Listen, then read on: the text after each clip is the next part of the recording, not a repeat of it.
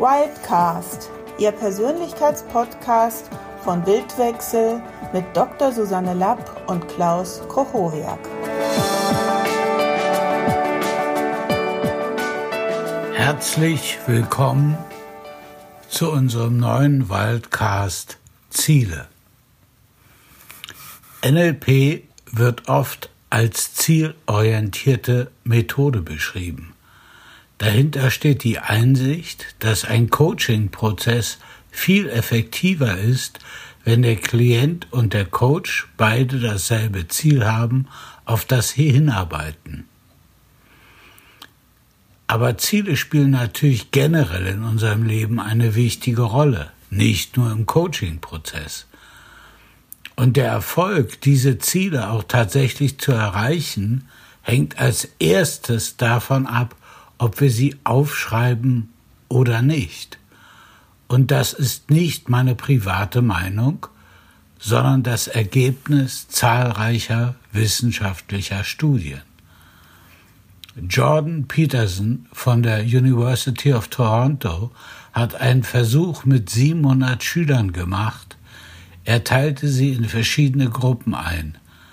Eine Gruppe bekam keine Aufgabe, während die andere dazu aufgefordert wurde, Ziele und Wünsche für die Zukunft aufzuschreiben. Peterson begleitete die Schüler über zwei Jahre hinweg und stellte fest, dass die Schüler, die ihre Wünsche aufgeschrieben haben, sehr positive Veränderungen zeigten, während in der Kontrollgruppe keine Unterschiede festzustellen waren. Eine Studie der Harvard University aus dem Jahre 1979 hat ebenfalls gezeigt, welche enormen Auswirkungen es haben kann, wenn man seine Ziele aufschreibt. Das berichtet Forbes.com. Damals habe man Studenten im MBA-Programm der Universität gefragt, ob sie klar formulierte Ziele für die Zukunft aufgeschrieben hätten und einen Plan hätten, diese zu wie diese zu erreichen seien.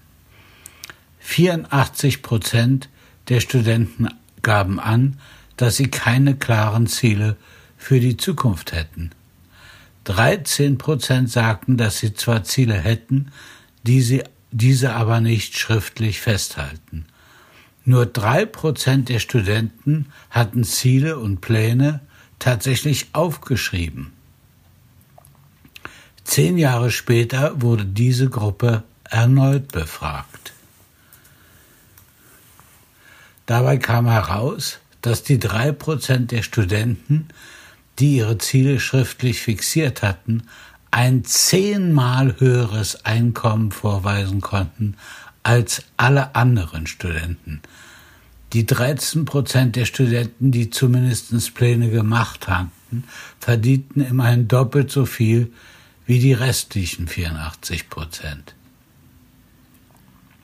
Wissenschaftlerin Gail Matthews ging in einer Studie der Dominican University in California wie folgt vor.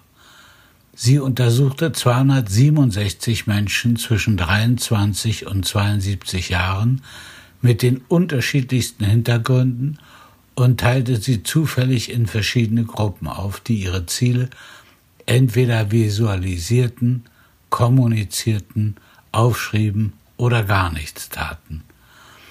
Auch Matthews stellte eindeutig fest, dass Menschen, die ihre Ziele klar formulieren und aufschreiben, erfolgreicher sind als Menschen, die es nicht tun. Es wird euch nicht überraschen, wenn wir gleich damit anfangen, etwas für eure zukünftigen, für euren zukünftigen Lebenserfolg, das heißt das Erreichen eurer Ziele zu tun. Wenn es um Ziele geht, dann geht es um Ziele in den wichtigsten Lebensbereichen, wie Beruf, Gesundheit, Privat, Finanzen, psychologisches Wachstum, spirituelles Wachstum. Dies sind nur einige Beispiele für wichtige Bereiche. Ihr könnt diese Liste beliebig um Bereiche erweitern, die für euch wichtig sind. Und die erste kleine Übung, die ich mit euch machen möchte, besteht darin, dass ihr für jeden Bereich eine intuitive Einschätzung aufschreibt, zu wie viel Prozent sind eure Wünsche und Ziele in diesem Bereich schon realisiert. Und schreibt mindestens einen Punkt pro Bereich auf, den ihr gerne verbessern möchtet. Nehmt euch ein Blatt Papier und etwas zu schreiben. Als nächstes nehmt euch ein paar Minuten Zeit und schreibt alle Ziele auf, die euch für diesen Bereich spontan einfallen. Dabei ist es wichtig, dass ihr in dieser Phase noch nicht darüber nachdenkt, ob das Ziel realistisch ist, sondern ob es einem Wunsch oder einer Sehnsucht von euch zur Realisation verhelfen würde. Haltet die Aufnahme an, bis ihr mit der Aufgabe fertig seid. Jetzt entscheidet ihr euch für die drei wichtigsten Ziele in jedem Bereich und notiert für jedes Ziel, bis wann ihr realistischerweise dieses Ziel erreichen wollt. Als nächsten Schritt überlegt ihr euch, was ihr heute Morgen oder übermorgen konkret tun könnt, als einen konkreten Schritt in Richtung auf dieses Ziel zu. Das muss nichts Großes sein. Es kann ein Telefonat sein oder ihr besorgt euch die Kontaktdaten einer Person oder Institution, mit der ihr Kontakt aufnehmen wollt. Jetzt könnt ihr erstmal das Papier zur Seite legen. Immer wenn es darum geht, Ziele zu erreichen, können wir uns drei Fragen stellen. Kann ich das Ziel erreichen? Will ich das Ziel erreichen? Darf ich das Ziel erreichen? Und jetzt möchte ich euch für jede dieser drei Fragen ein paar Beispiele geben. Stellt euch von jemandem, stellt euch jemand mit 65 Jahren vor, der das Ziel hat, einen Marathon mitzulaufen und tatsächlich anzukommen. Vor einigen Jahren hätten viele gesagt, dass das völlig unrealistisch ist. Nachdem viele Senioren dieses Ziel erfolgreich erreicht haben, scheint vielen dieses Ziel im, im Moment im Prinzip realistisch zu sein. Allerdings würde ich behaupten, dass dieser Senior das Ziel, die Olympiade im Marathon zu gewinnen, nicht erreichen kann. Stellt euch vor, heute Nacht erscheint eine Fee im Traum und den Männern verspricht sie, wenn ich mit den Fingern schnippe, wachst du morgen mit einem Sixpack auf. Den Frauen verspricht sie die Traumfigur. Die meisten von euch würden wahrscheinlich sagen, ja bitte, schnipp mal. Und nun stellt euch vor, sie schnippt mit den Fingern und den Männern fällt ein Jahresabo für ein Fitnesscenter in den Schoß und den Frauen fällt ein Jahresabo für einen Aerobic-Kurs in den Schoß.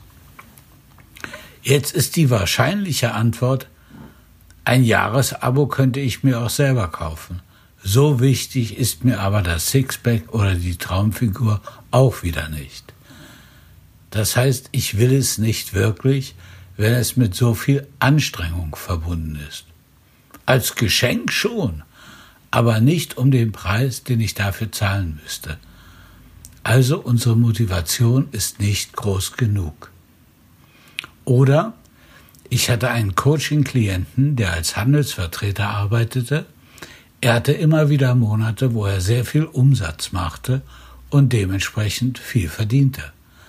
Aber eben auch immer wieder Monate, in denen er sich, wie er selbst sagte, nicht motivieren konnte und dementsprechend sehr wenig verdiente.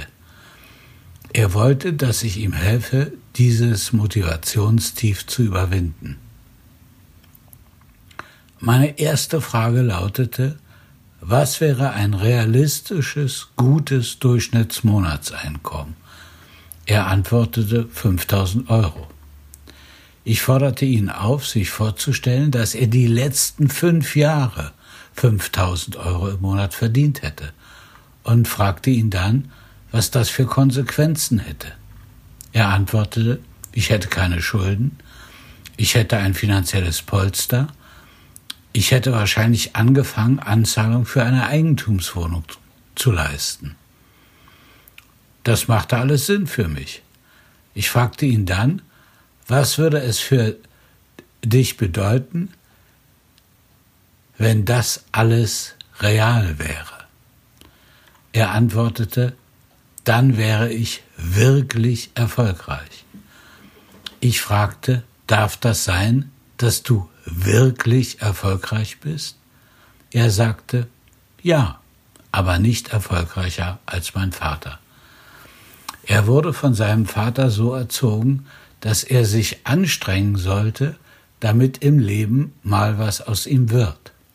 Und gleich konnt, gleichzeitig konnte er mir viele Beispiele geben, aus denen klar wurde, dass sein Vater ihn mit Liebesentzug bestrafte, wenn er in was auch immer besser wurde als sein Vater. Es wurde ihm klar, dass sein Sinuseinkommen Ausdruck seiner unbewussten Bemühung war, sich anzustrengen, aber dabei nicht mehr Erfolg zu haben als sein Vater. Und das war manchmal nur dadurch möglich, dass er einige Monate praktisch gar nichts machte. Das heißt, er hatte gar nicht die Erlaubnis, sein erklärtes Ziel zu erreichen.